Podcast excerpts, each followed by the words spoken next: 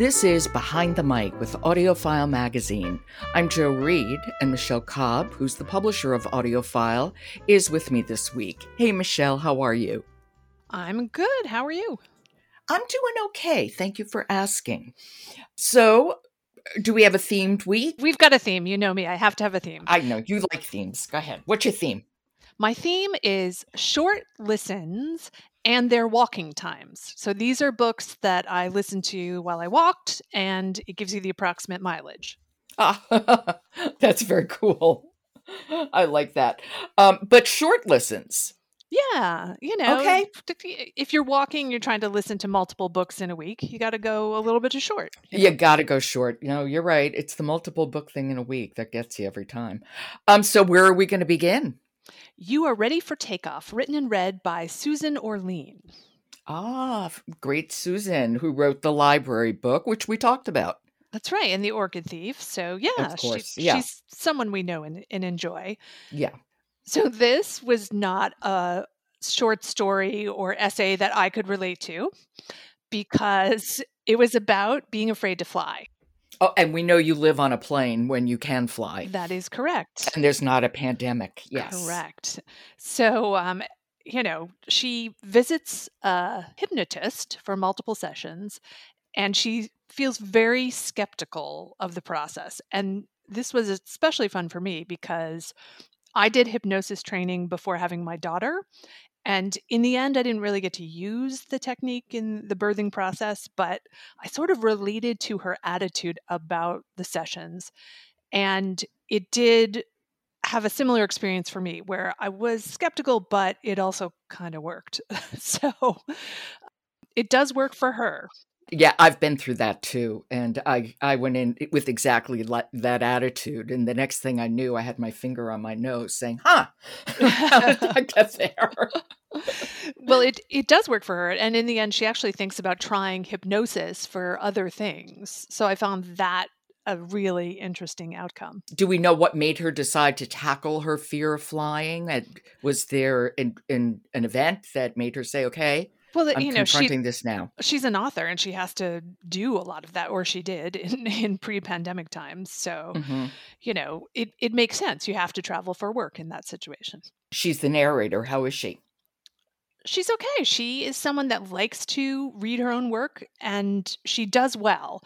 I would say I don't feel like she's performing it so much as reading it, if that makes sense. Yeah, of course it does. Yeah. Um, I'm trying to get at the tone of of what the book is. Is it kind of amusing? Is it is it more serious? Is it co- contemplative? That's it's interesting because it's not a book. It's definitely an essay. So it's sort of a study of this issue and how she tried to overcome it and the fact that she did overcome it. So, you know, it's only 40 minutes. It's great for a 2-mile walk. It's, it's not heavily weighted. It's just sort of a, uh, an experience piece if that makes sense. Well, why don't we hear a little little so we can get a sense of the tone of it anyway? Yes, and this is a clip from the very start. Okay. This is You Are Ready for Takeoff, and it's written and read by Susan Orlean. Dr. Alexi's office is on the ground floor of an old brick building on the Upper West Side of Manhattan. You were expecting someone wifty and weird, but Dr. Alexi seems as ordinary as an orthodontist. He is wiry and tall, with a shiny cap of oily hair, a heavy brow, and a throaty Russian accent. He waves you through the door and motions for you to sit. In the dim, dusty air stippled with weak light from the sole window, you watch as he scribbles something on a pad of paper, then looks up and asks why you have come. I'm afraid to fly, you say. That's your first mistake, he says, tapping his pencil on the pad. He does it very rhythmically. Tap, tap, tap, tap. You watch it bounce up and down.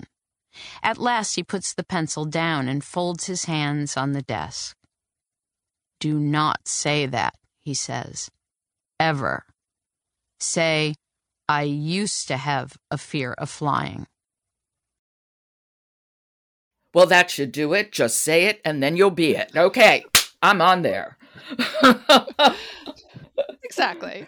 You know, she she she has a sense of humor about the the whole thing, which I did appreciate. But uh, yeah, I don't love her you know. voice, I have to say, but she's such a marvelous writer. And for 40 minutes, I mean, she sounds like somebody who could really deliver this well.